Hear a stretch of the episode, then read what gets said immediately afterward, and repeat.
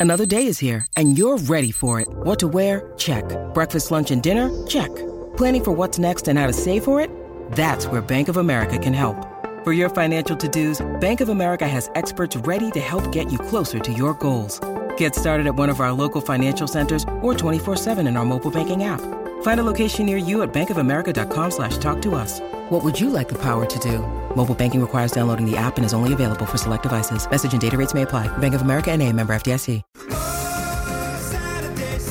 City Discount Tyres. Buy three, get one free on the popular Falken Wildpeak AT3W all terrain tyre. This is Saturdays in SA with Bryce Gibbs and Tom Lyon. Yeah, well, it's an exciting time for Australian cricket. We've made the World Cup final up against arch nemesis India. And you and I thought, Gibber, who better to get on the line than a friend of the show? He's South Australian cricket royalty, Chadd Sayers. Good morning, Chadd. What are you up to this morning? Morning, boys. How are you? Yes, very good. Uh, Bryce, I have to tell you, is quite dusty. He's still closing the door on his alter ego, Bruce, who came out last night at the entertainment centre. But he's just sharpening up as we've got you on the line, Chadd. Uh, how do you like to spend your Saturdays? Uh, I'm actually playing cricket this afternoon, but um, I'm doing Oh, nice. a little reno at my house at the moment, so um, hands on here.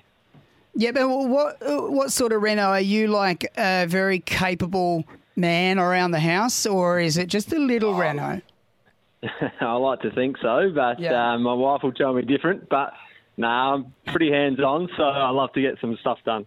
Or you know, yeah, you know you're at a loss when your wife, like my wife, just starts hiring handymen around. You just start discovering men around the house fixing different things. And, oh, I didn't even know you were coming here. Um, what, uh, the Redbacks had a loss to WA yesterday. Uh, tell us about that.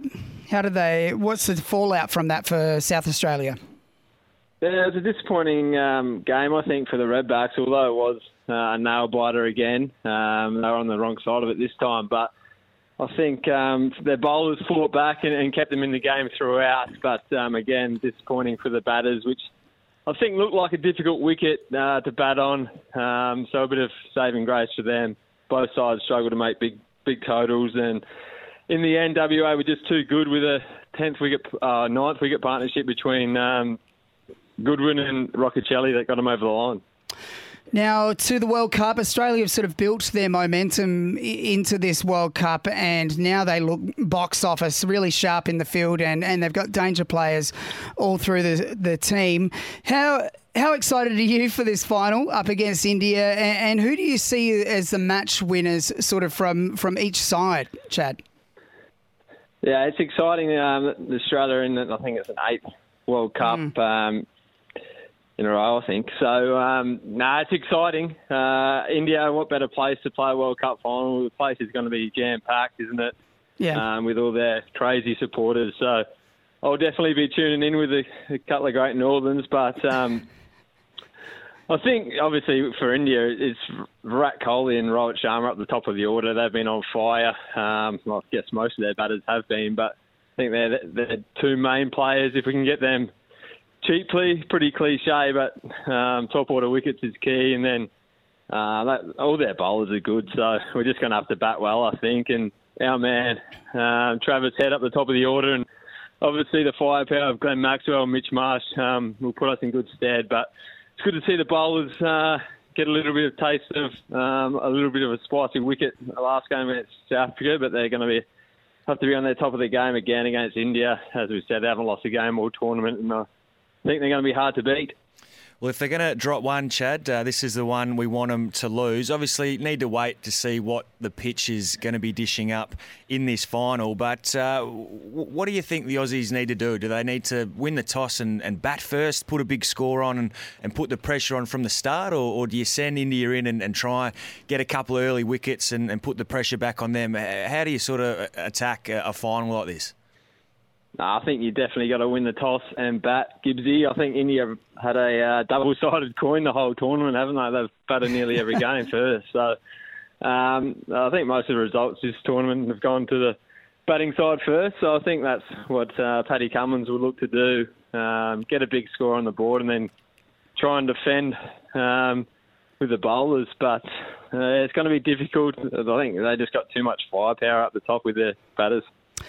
Now, one day bowling is a little bit different to the longer format, and Australia's got a bit of a mixed bag with their bowling attack. You've got Cummins and Stark coming in, and then Maxwell and, and Head pitching in for a couple of over, overs. Adam Zampa is the second highest wicket taker for the whole tournament. How, how do they approach this game with the bowling attack? How do you think they might structure uh, that attack going into sort of the first 10, 20 overs? Yeah, I think that's you just got to mix it up. I think against India, um, if you keep one bowler on for too long, then they can take full advantage of that, and I think that's what they've done throughout the tournament. And India's batter put put pressure straight back on on the opposition bowlers. So that's where Paddy Cummins has got to be smart and maybe slow it up early, um, and then get the pace on throughout the middle, and maybe go short plan a little bit throughout as well. But um, as you said, one day bowling, it's bloody tough. Um, to navigate, and um, you got to come up with some good plans to be good at it. Yeah, there's a school of thought that Australia can sometimes fall or get a little bit stuck in the mud with the Indian spinners. So uh, I say they need to be really positive and really try and get on the front foot against them. Otherwise, they're going to fall in a, in a bit of a tangle. Uh, how do you view that with the batting? What, what should Australia be looking to do uh, against those Indian spinners?